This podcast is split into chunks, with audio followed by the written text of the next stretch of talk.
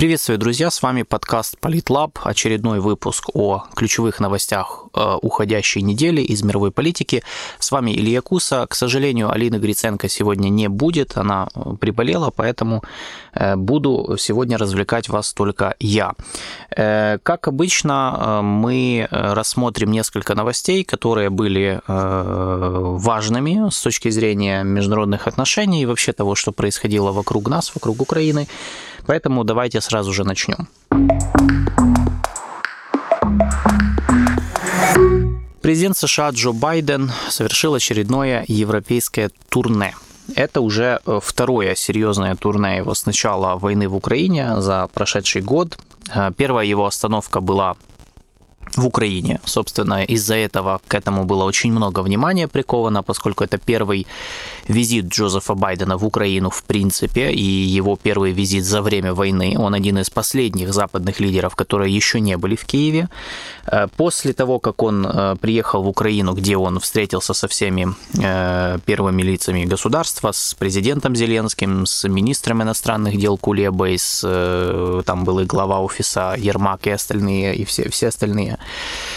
руководители Украины. После этого он поехал в Польшу, где выступил с достаточно такой громогласной и сильной, надо сказать, речью, и встретился с президентом Польши Анджеем Дудой. Ну и последним э, завершающим штрихом его поездки была встреча с, э, точнее, участие в саммите Бухарестской девятки, то есть тех стран Центрально-Восточной Европы, которые, 9 э, стран, которые являются членами НАТО, но были когда-то частью социалистического лагеря.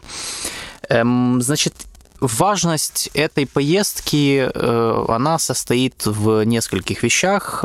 Первое, надо понимать, что, конечно же, визит Байдена в Украину и в Польшу, он в первую очередь касался противостояния с Россией, войны в Украине, и надо сказать, что политически его визит был очень сильным и символическим, конечно.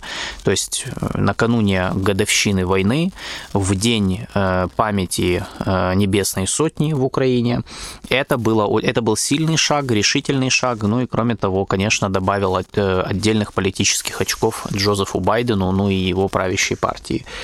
Э, и, конечно же, его речь в Польше, она э, в первую очередь, э, с моей точки зрения, имела ну, идеологический окрас, конечно же, то есть она была направлена как месседж своим союзникам, и Байден хотел показать, что Соединенные Штаты э, не, бро, не бросают своих партнеров и союзников, не бросят, и вообще как бы они вернулись. Да, это вот э, если вспоминать лозунг Байдена, когда он стал президентом, что Америка вернулась. Да, вот так он объяснял свое видение активной, проактивной внешней политики Соединенных Штатов при его администрации. И, собственно, эта речь, она была об этом, на самом деле, если ее послушать и посмотреть, или, или почитать.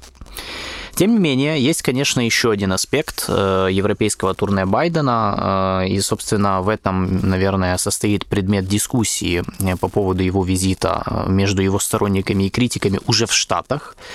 Байден, как его, как его сторонники и сам, собственно, Байден заявляют, что суть визита показать, что Соединенные Штаты не отказываются от своих партнерств и союзников и будут продолжать, э, так сказать, э, соблюдать свой коммитмент, да, то есть свои обязательства, какие они дали. Э, с другой стороны, э, в медиа, в американских медиа много отмечали, много обсуждали то, что хотя речь Байдена, визит Байдена и в Украину, и в Польшу были впечатляющими и политически сильными, они не привнесли новых смыслов в контекст глобального противостояния с Россией и Китаем и войны в Украине. Что действительно правда, как бы каких-то фундаментально новых компонентов вводных мы не услышали. Э, по словам Джейка Салливана, советника президента США по национальной безопасности, во время встречи Байдена и Зеленского э, оба президента обсуждали дальнейшие шаги в 2023 году, э, как в военной сфере, то есть на ситуацию на поле боя, так и в других секторах взаимодействия. Ну, короче говоря, обсуждали они, что будет в этом году, что надо сделать, что не надо делать. То есть речь шла о том, вот как в этом году будет проходить военного война с Россией, по большому счету, поскольку это центральная тема, конечно же, с украинской стороны. Кроме того, по словам американцев, если, например, вот смотреть телеканал CNN, э, Зеленский просил Байдена назначить нескольких представителей США, чтобы они проработали э, еще больше вот тот самый десятипунктный мирный план Зеленского, который называется «Формула мира», э, который они представили еще в прошлом году. Но, как пишут на источники канала CNN, это вообще тема мира, она не была ключевой темой разговора, что, опять же, логично, поскольку на данный момент президент США, во-первых, не готов представить никакой, э, никакого рецепта мира, и мне кажется, сейчас ни у кого его нету. Кроме того, ясно, что стороны э, конфликта не готовы говорить между собой, ни Россия, ни Украина не готовы вступать в мирные переговоры, поскольку их стартовые позиции противоречат друг другу. Ну и надо сказать, что, конечно, э, внутриполитическая повестка в Штатах вынуждает Байдена все-таки продвигать себя не как дипломата-переговорщика, а как президента военного времени. И вот это второй аспект, очень важный его европейского турне, который касается внутренней политики США. Как только Байден закончил свое турне Европой, Центрально-Восточной Европой, Критики использовали это для того, чтобы развернуть против него информационную кампанию. А, собственно, сразу несколько видных и не очень видных республиканских деятелей э, раскритиковали Байдена за то, что он якобы уделяет больше внимания внешней политике, а не внутренней.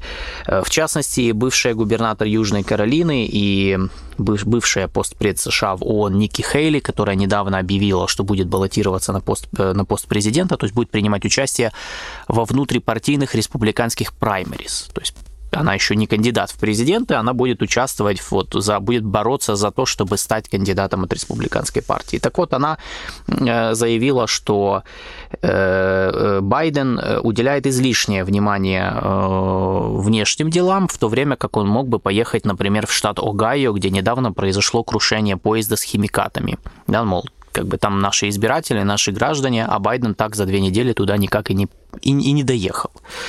Э, кроме того, понятное дело, уже традиционно на Байдена с критикой обрушился бывший президент США Дональд Трамп, который тоже активно ведет свою предвыборную кампанию фактически. Э, аргументы были примерно то же самое. Ну и, конечно же, что было вот самым интересным и важным, наверное, в этом контексте, впервые за долгое время а, свой, свои позиции или свои мысли по поводу Украины и визита Байдена, а, в частности, по поводу Украины, сказал э, нынешний губернатор штата Флорида и один из вероятных и главных конкурентов Трампа на выборах президента Рональд Десантис. Он впервые выступил. Вообще он всегда старался эту тему избегать, об Украине не говорить. Но в этот раз он все-таки решил сказать, и, в общем-то, его комментарии не сильно отличались от его республиканских коллег. То есть он, конечно же, покритиковал Байдена за то, что он э, не уделяет так много внимания внутренним проблемам в США, как внешним. Кроме того, он заявил, что э, э, Соединенные Штаты не должны то, что они называют, давать blank check, да, то есть это выписывать, так сказать, бессрочные безусловные чеки, да, то есть давать деньги Украине вот бессрочно, без всяких условий, поскольку он считает, что это трата ресурсов. И кроме того, э, он посетовал на то, что, мол, Украина забирает слишком много ресурсов и времени штатов, тогда как есть более приоритетные э, даже внешнеполитические задачи. Надо сказать, что Рональд Десантис э, является одним из тех представителей республиканской партии, которых называют антикитайскими ястребами. То есть для него приоритет внешней политики, если уже, как бы, так сказать, говорить о главном враг номер номер один – это Китай. Это не Россия, это Китай. Поэтому тут нужно это понимать и держать в голове.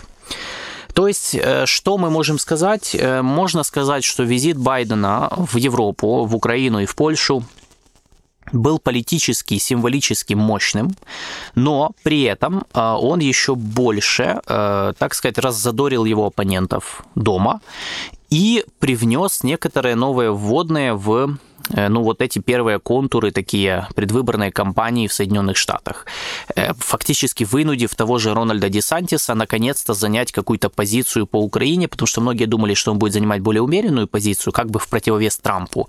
Но э, видно, что понимая, что ему надо догонять Э, Дональда Трампа, который опережает его пока что в рейтингах, понимает, что ему надо подбирать электорат самого Трампа, потому что понятно, что ну, за Трампа, чтобы не разделять его, ему нужны голоса этих людей, он решил вот все-таки ну, вот такую планку задать в пози позиции в вопросе Украины в контексте выборов, что, конечно, для Украины, для, для, для, для нас как бы не самые хорошие новости. Тем не менее, э, очень был важным этот визит с точки зрения позиционирования э, Байдена его администрации, как администрации военного времени, то есть, судя по всему, именно этот образ они будут продвигать, в том числе ну, до момента президентских выборов в следующем году. И в целом надо сказать, что... Ну, в целом надо сказать, что европейское турне Байдена, конечно, э, не произвело какого-то, ну, мощного эффекта с точки зрения нахождения новых смыслов в э, вопросах э, глобального мира и безопасности. То есть, в принципе, все осталось таким же, каким оно было еще в начале года. То есть все делают ставку, Соединенные Штаты делают ставку на весну-лето, как на время, когда, э, э, когда украинская армия сможет снова начать контрнаступательные операции э, при поддержке Запада после поставок вооружений и особенно тяжелых танков, тяжелой бронетехники. И после этого, если контрнаступление будет успешным, они смогут, пользуясь сильными переговорными позициями Украины, уже вынуждать Россию сесть за стол переговоров. То есть вот это, судя по всему, вот это является магистральной линией, на которую сейчас делают ставку Соединенные Штаты и их европейские союзники. Вторая новость касается России. Э, в это же время, пока Байден э, был в Украине, э, потом через полдня оказал, уже был в Польше и выступал с речью в Варшаве, Владимир Путин выступил э, со своей речью. Сначала он выступил э, с посланием к Федеральному собранию. Это традиционная ежегодная такая процедура, ритуал, я бы сказал, где президент России должен рассказывать о своих всяких достижениях, недостижениях, проблемах, планах на, на год. Естественно, уже традиционно Путин использовал так, такую трибуну для того, чтобы посвятить все это время ну, двум темам, которые его интересуют. Это его война с Западом, как он это называет, и, э, собственно, оправдывание, что ли, или ну, объяснение своей позиции по поводу войны в Украине. Э, в целом я не буду останавливаться на речи Путина, потому что она была э, очень стерильной, лишенной смыслов, э, как и многое за последний год, что он говорит. Э, именно вот глубинных смыслов их уже давно нет, в принципе. Поэтому, ну, очень много было повторений. Очень много было повторений того, что он говорил год назад на самом деле. То есть вот его там как бы все нарративы, касающиеся некоего заговора Запада против России, там вот эти оправдания по поводу того, почему они были вынуждены, так как они считают, начать войну в Украине, все это осталось. Речь сама состоит состояла из трех блоков чтобы вы просто ее не смотрели, не надо ее смотреть, я вам просто быстро перескажу. Первый блок логичес, логических блоков, я имею в виду, то есть, понятно, они не были разделены Путиным. Значит, первый логический блок – это повторение его интерпретации вот нынешних событий. То есть, это вот, вот да, э, мифические нацисты в Украине, там специальная военная операция, вот это все. Э, то есть, он рассказывал про то, почему это было надо, почему они правы, почему все хорошо и так далее. Второй логический блок касался внутренней социально-экономической ситуации в России, и в котором он убеждал население, что все стабильно, все нормально, санкции не работают, рубль сильный и так далее. Ну, то есть это, в принципе, такой блок, который должен был э, послать главный месседж внутренней аудитории, чтобы она не сомневалась в том, что в стране все нормально. И третий блок э, – это угрозы, прямые угрозы странам Запада, э, тоже традиционные на самом деле, то есть тут он ничего нового не сказал, он снова начал угрожать странам Запада э, из-за того, что они поставляют вооружение в Украину, из-за того, что они помогают Украине. И здесь в этом блоке прозвучало вот то самое его решение, единственное, по сути, вот практическое, практический эм, момент из его речи, это когда он объявил, что Россия приостанавливает свое участие в договоре о стратегических наступательных вооружениях, так называемый договор СНВ-3, подписанный в 2010 году Соединенными Штатами. Что это за договор? Э, он был подписан еще при президентах э, Дмитрия Медведеве в России и Бараке Обаме в Штатах. Это был, одним, это, это был один из... Это последний, даже не один а именно последний документ в сфере ядерной безопасности и стратегической безопасности, подписанный между США и Россией. То есть, по сути, это последний документ уже ушедшей эпохи перезагрузки, ну или эпохи после холодной войны. Э, после 91 года, по сути, э, Россия и страны Запада попытались найти новую формулу ну, взаимодействия, сосуществования после развала Советского Союза, и была сформирована новая архитектура безопасности в Европе, которая, ну, как бы, собственно, ну, суть логика которой по... состояла в том, что Россия должна быть частью этой архитектуры, то есть она, она является таким себе ситуативным партнером для Запада. Э, и основывалась эта архитектура на целом ряде договоренностей э, второй половины 80-х, 90-х и 2000-х годов, начиная от Хельсинских соглашений о безопасности, э, основания ОБСЕ, и тогда еще, ну, тогда еще НБСЕ, и заканчивая вот, например, договором СНВ-3 между США и Россией, который, по сути, этот договор, он регулировал, он вводил ограничения на количество ядерных боезарядов у стран, э, в данном случае США и России, и на количество ракетоносителей – то есть это касается ядерного оружия. У США и у России, согласно этому договору, не должно быть там больше, чем, ну, например, ядерных боезарядов не должно быть больше, чем 700 э, штук. Да, или, например, не должно быть больше там э, межконтинентальных баллистических ракет больше там полутора тысяч. Ну, вот в таком ключе. То есть этот договор задавал рамки вот э, ядерных арсеналов, какими они должны быть, таким образом уменьшая их и делая взаимодействия государств в сфере ядерной безопасности более предсказуемыми. Ну, то есть логику, я думаю, вы поняли этого договора. Значит, что означает решение России э, вот это приостановить участие? Я сразу должен сказать, что э, это, конечно, политический жест, в первую очередь. Э, никакого практического юридического эффекта, на мой взгляд, это иметь не будет. Почему? Первое. В этом договоре нет никакой процедуры приостановки участия. Когда Путин сказал, что он не приостанавливает участие, он, конечно, ну, сделал сильный политический ход, но не более того. То есть, ну, реально никто не понимает, что значит приостановить участие. Из него можно только выйти развитии. Второе. Э, сразу же после речи Путина Министерство иностранных дел России выдало, опубликовало объяснение, в котором написали, собственно, а что это было. И они написали, что, конечно, они не выходят из договора, они просто не будут исполнять какие-то положения отдельные, которые касаются количественных ограничений э, там, и, ну, и других. Ну, то есть, другими словами, они да, мы, мы, мы приостанавливаем участие, но не приостанавливаем участие, на самом деле все будет как раньше, просто некоторые положения, возможно, Россия не будет исполнять. Вот все, вот все, что вам надо знать. И третье, э, это решение, оно имело, как и вся речь Путина, чисто политико-идеологическую, идеологический смысл. Э, не, это было не решение, которое резко изменяет баланс сил – в мире и Соединенными Штатами. Э, это не было, ну, во-первых, потому что, э, во-первых, потому что, как я объяснил, как бы процедуры, о которой говорил Путин, ее просто нет. Э, то есть они, они же не сделали шаг реальный. То есть он, он, он, он сказал, что не приняли решение, но они решение не принимали. И второе, Россия не способна в ближайшие годы быстро произвести столько ядерных боеголовок и ракет, чтобы превысить лимиты, которые э, установлены в этом договоре. Э, то есть на данный момент у России, ну, по крайней мере, вот последние данные я искал и нашел данные за 2018 год. Так вот, э, по состоянию на 2018 год у России и боеголовок, и боезарядов, развернутых боезарядов, боезарядов как это называется, и ракетоносителей, их меньше, чем лимиты. То есть они не превышают лимиты, установленные соглашением. Для того, чтобы их превысить, нужно просто это все больше произвести. У России на данный момент ресурсов не так, не так много, чтобы это сделать.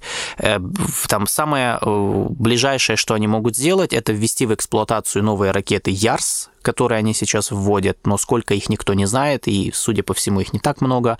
И у них э, продолжается производство новой, новой модели межконтинентальных баллистических ракет «Сармат».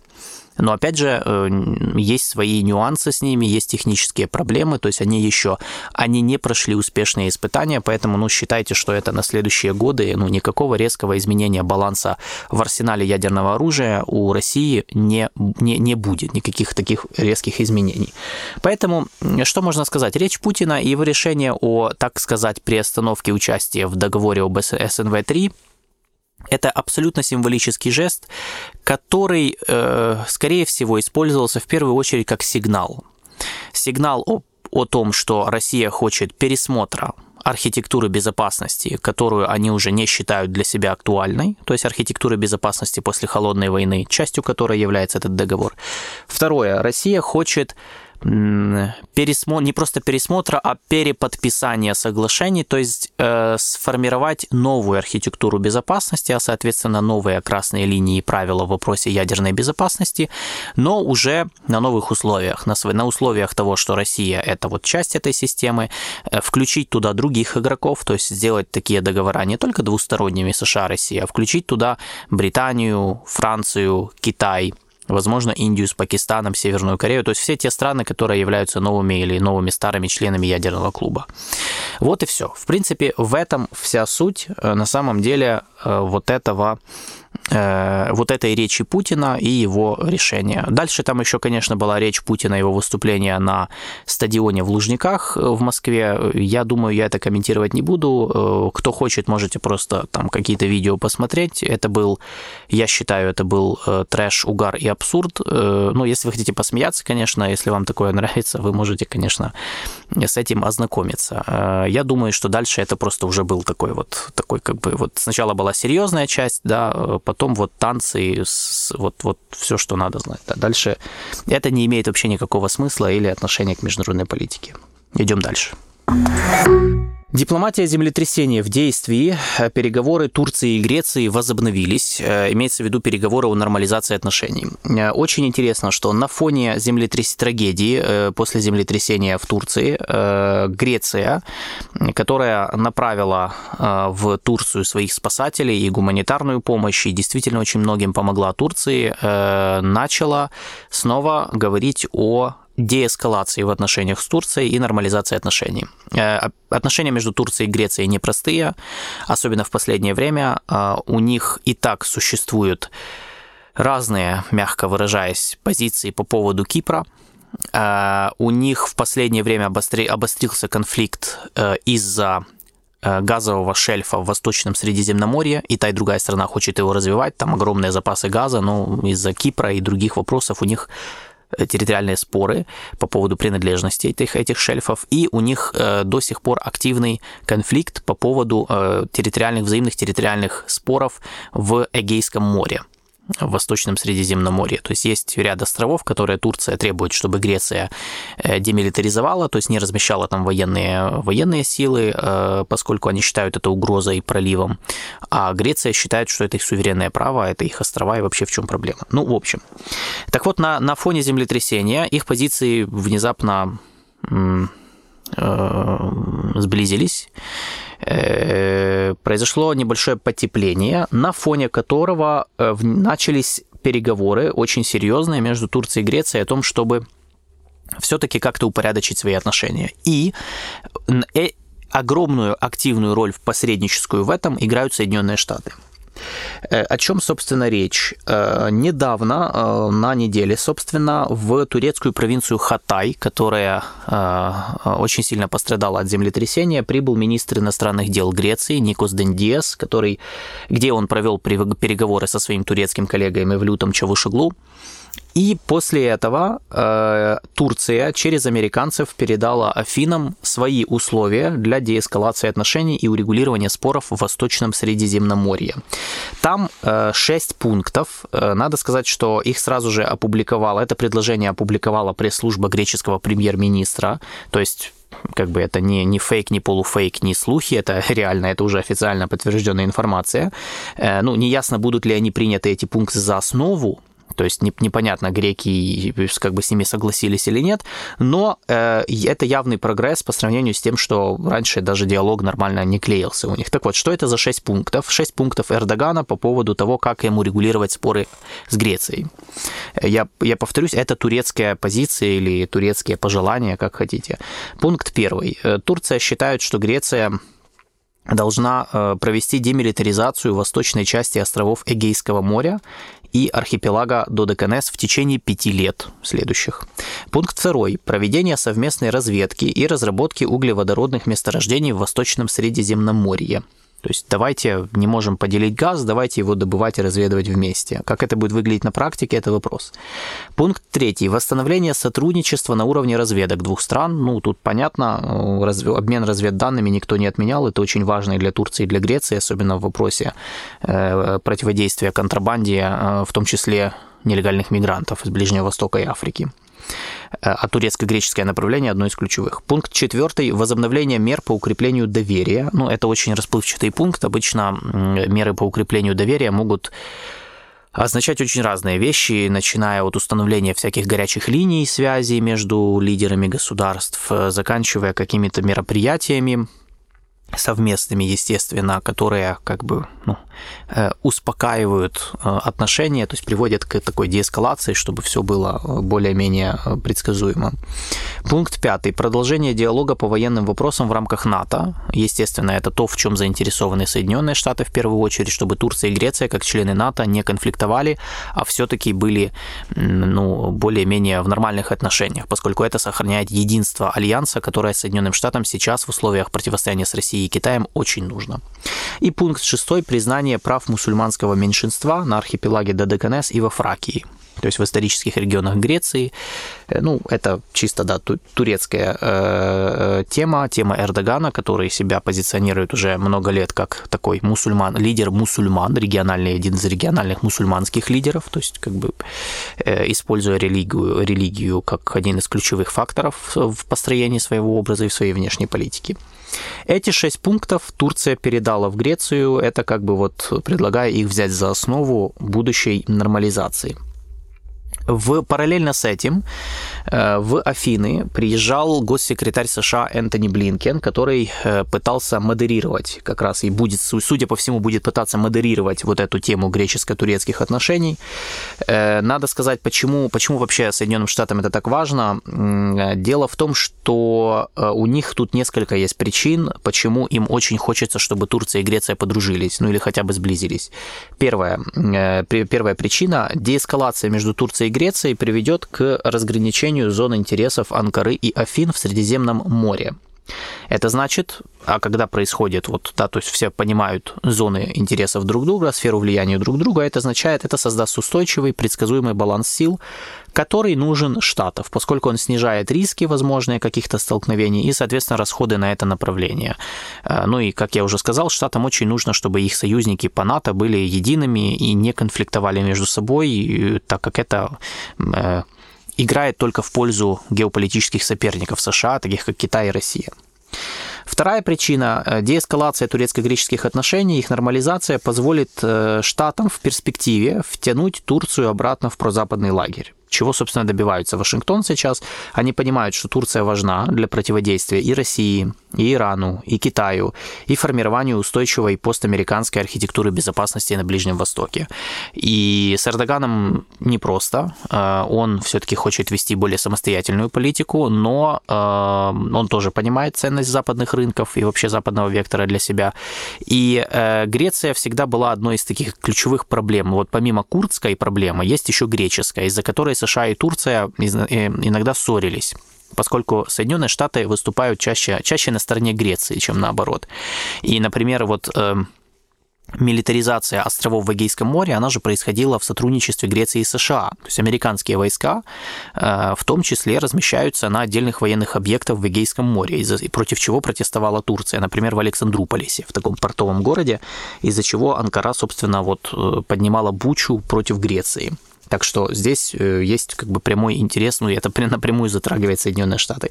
И третья причина, э, штатам э, турецко-греческое сближение может помочь конвертировать этот успех в дальнейшие дипломатические переговоры уже США и Турции. То есть как бы США как успешный посредник, решая проблему Греции для Турции, могут дальше начать простраивать свою дипломатическую игру с Эрдоганом, ну или не с Эрдоганом, в зависимости от результатов выборов в мае этого года в Турции, э, но простраивать свою политику с Анкарой, какую они хотят. То есть возродить свои э, сильные позиции в Турции, которые они потеряли за последнее время, ну, в основном из-за вот различных э, региональных кризисов, в которых они э, занимали э, позицию, противоположную позиции Турции. Например, в конфликте в Сирии, где они поддерживают курдов, или, или вот по Греции, где они поддерживают Грецию и Кипр. Так что очень интересный, очень интересная э, вот сейчас на этой неделе такая получилась получился момент с Грецией и Турцией, то есть землетрясение, то, что называют дипломатией землетрясения, и землетрясение создало фон для постепенного потепления отношений между Грецией и Турцией. Пока что это не факт, то есть говорить о том, что это вот произошло, все, можно обо всем забыть, не, ну, нет, конечно же, это все начало, но надо сказать, что по сравнению с предыдущими годами это явно прогресс. Э, поскольку уже появились конкретные пункты, вокруг которых, скорее всего, будет выстраиваться вот эта дипломатическая игра в э, Греции, между Грецией и Турцией, в которой США играют активную посредническую роль. И последняя тема на сегодня – это мирные маневры Китая на глобальной арене. Я это вот так назвал. Честно говоря, я долго думал, как это назвать, потому что э, от Китая мы много чего услышали за последнюю неделю, но меньше увидели. Да, вот я буквально сегодня перед подкастом когда готовился к нему, я все ждал. Я до последнего ждал э, публикации Китаем своего так называемого мирного плана. Они сами его не называют план, они его называют позиция Китая относительно урегулирования украинского кризиса. Вот так это называется официально на китайском языке.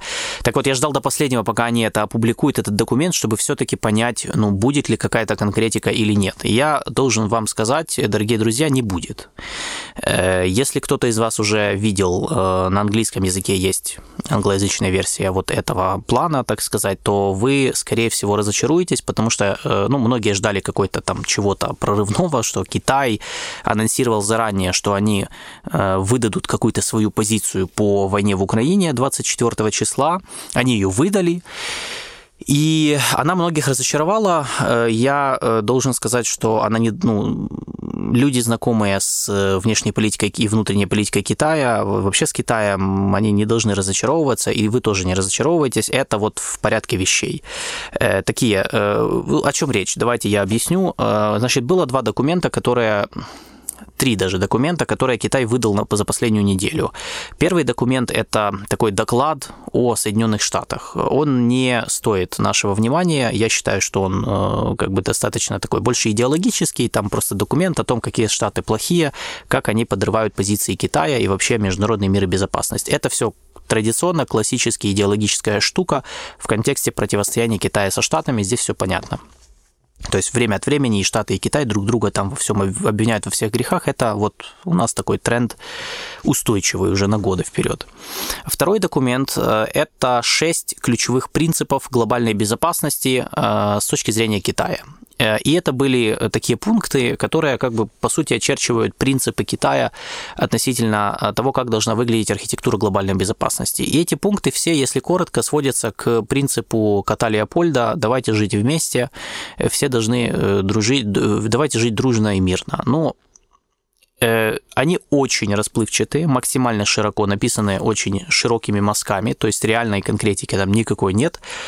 Но надо сказать, что Китай использует такие вещи не для конкретики, не в этом вообще была суть этого документа. Суть документа была в том, чтобы занять некую морально-политическую позицию, которая китайцам которые китайцы считают позицией превосходства над Западом, над Соединенными Штатами, и потом с этой позиции, апеллируя постоянно к ней, что вот мы же это вот говорили, э, подбирать под себя страны глобального юга и востока, которые чувствуют себя, чувствуют, что нынешний мировой порядок, в котором доминирует Запад, является несправедливым. Вот, вот я, в принципе, вам сформулировал вообще всю суть вот этого, вот этого э, дискурса, да, то есть, так сказать, диску, дискурсивной э, китайской политики на внешнюю э, среду, по крайней мере, в контексте вот этого документа. Ну и третий документ, собственно, то, что мы так долго ждали, это позиция Китая по поводу Украины. Опять же, она не была э, сильно конкретной, и, не, ну, собственно, там не должно, быть, не должно было быть никакой конкретики. Э, сейчас ни у кого нет рецепта или формулы мира, которая устроит всех, и все это прекрасно понимают. Э, позиции китайцев были, э, пункты в, этом, в, этой, в этой позиции Китая были очень расплывчатые, то есть они касались и территориальной целостности Украины, естественно, что является позицией Китая с 2014 года. Э, они касались и немедленного прекращения огня, что, понятно, Китай всегда поддерживал с самого начала войны. Там были моменты и про постконфликтное урегулирование, реконструкцию, что, опять же, понятно. Ну, то есть вы сами можете уже увидеть вот эту закономерность, что все пункты, они как бы за все хорошее против всего плохого. Э, конечно же, они дают широкое поле для интерпретации, да, что имелось в виду реально действительно ли это э, там Китай это имеет в виду или это. Но это, ну, ну, ну, то есть они написаны так, что можно, в принципе, каждый пункт расшифровать так, как вам хочется. И, наверное, этим сейчас будут все заниматься. Э, я считаю, что это не имеет никакого смысла на данный момент, потому что, по большому счету, этот документ э, Китай опубликовал подтверждая свою позицию, которую они заняли еще год назад на самом деле, то есть их позиция по Украине не изменилась, это формальный нейтралитет, при котором они будут пытаться нарративно, дискурсивно поддерживать, э, поддерживать э, антизападные тренды, то есть не поддерживать Соединенные Штаты, они не станут присоединяться к санкциям, и, скорее всего, в этой логике они будут пытаться держать Россию при себе, потому что им выгодно ослабление России в результате войны в Украине и ее зависимость, рост ее зависимости от китайского рынка, но при этом они будут помогать России, но только, но осторожно и такими Э, в отдельных сферах точечно, так, чтобы она не проиграла полностью. Вот, вот такая будет, скорее всего, логика на ближайшие месяцы. Э, никаких резких движений, по крайней мере, судя по этому документу, Китай предпринимать на международной арене не собирается. Э, прозвучали слова о готовности содействовать мирным переговорам между Украиной и Россией, если они когда-нибудь произойдут, но это явно, опять же, не в ближайшее время, а, скорее всего, не в ближайшие первую половину года, учитывая, что все сейчас и Россия, и Украина, и США делают ставку на весну-лето, на весенне-летнюю военную кампанию. То есть мы не в той ситуации, когда стороны пришли в, вот, к осознанию тупика некоего, да, и что, который обычно всегда Э, обычно всегда предвещает начало переговоров. Поэтому, э, в принципе, активность Китая на международной арене, она обусловлена, первое, необходимостью все-таки ну, быть активным, потому что ну, молчать, игнорить там такой процесс, как война в Украине, который все понимают является очень важным э, компонентом вот этого перелома мирового порядка. То есть нельзя, надо что-то говорить, надо быть активным, надо показывать свою заинтересованность. С другой стороны, обусловлено это тем, что Китай хочет занять позицию морального превосходства над Штатами. А здесь этот документ, он позволяет это сделать, поскольку в нем нет ничего плохого, а однозначно плохого, вроде как все правильно, все, ну, ну, ну отли... какие-то такие общие, э, общие принципы, которые как бы все разделяют, некоторые даже записаны в уставе ООН, да, ну, ну кто ж, кто ж скажет нет. Э, другое, другое время, другое, э, другой вопрос, что это, конечно, не все реализуемо. То есть это такое больше идеалистическое видение ситуации, что, опять же, и, и плюс э, Китай сохраняет широту маневра в вопросах вопросах интерпретации, что, что имелось в виду. Э, то есть как бы не обижая Россию при этом, ну и при этом э, оставаясь, то есть не занимая какую-то откровенно токсичную позицию, там, если бы они вдруг поддержали Россию или еще чтобы, что-то бы написали, что, например, ухудшило бы их э, каналы коммуникации с европейцами, чего они пока что не могут допустить, потому что европейский рынок и вообще европейские партнерства для них очень важно. Важнее, точно важнее, чем с Россией. Так что коротко, по Китаю это все, что я могу сказать на данный момент. Э, ну, мы с Алиной будем это отслеживать в любом случае, потому что, судя по всему, в этом году Китай будет э, ускоряться и активизироваться на международной арене, потому что есть понимание, что все-таки эм, хотя бы на уровне публичной риторики надо, э, ну, надо показывать свою позицию, надо быть активнее для того, чтобы не позволять своим соперникам ну, себя обгонять и перехватывать инициативу. А это именно то, что, по мнению китайцев, сейчас происходит с Соединенными Штатами выборами. Ну, конечно же, в контексте еще президентских выборов в США в следующем году и выборов президента на Тайване. Два очень важных процесса для Китая перед следующим годом, которые частично будут зависеть от того, чем закончится, если закончится, э, война в Украине в этом году.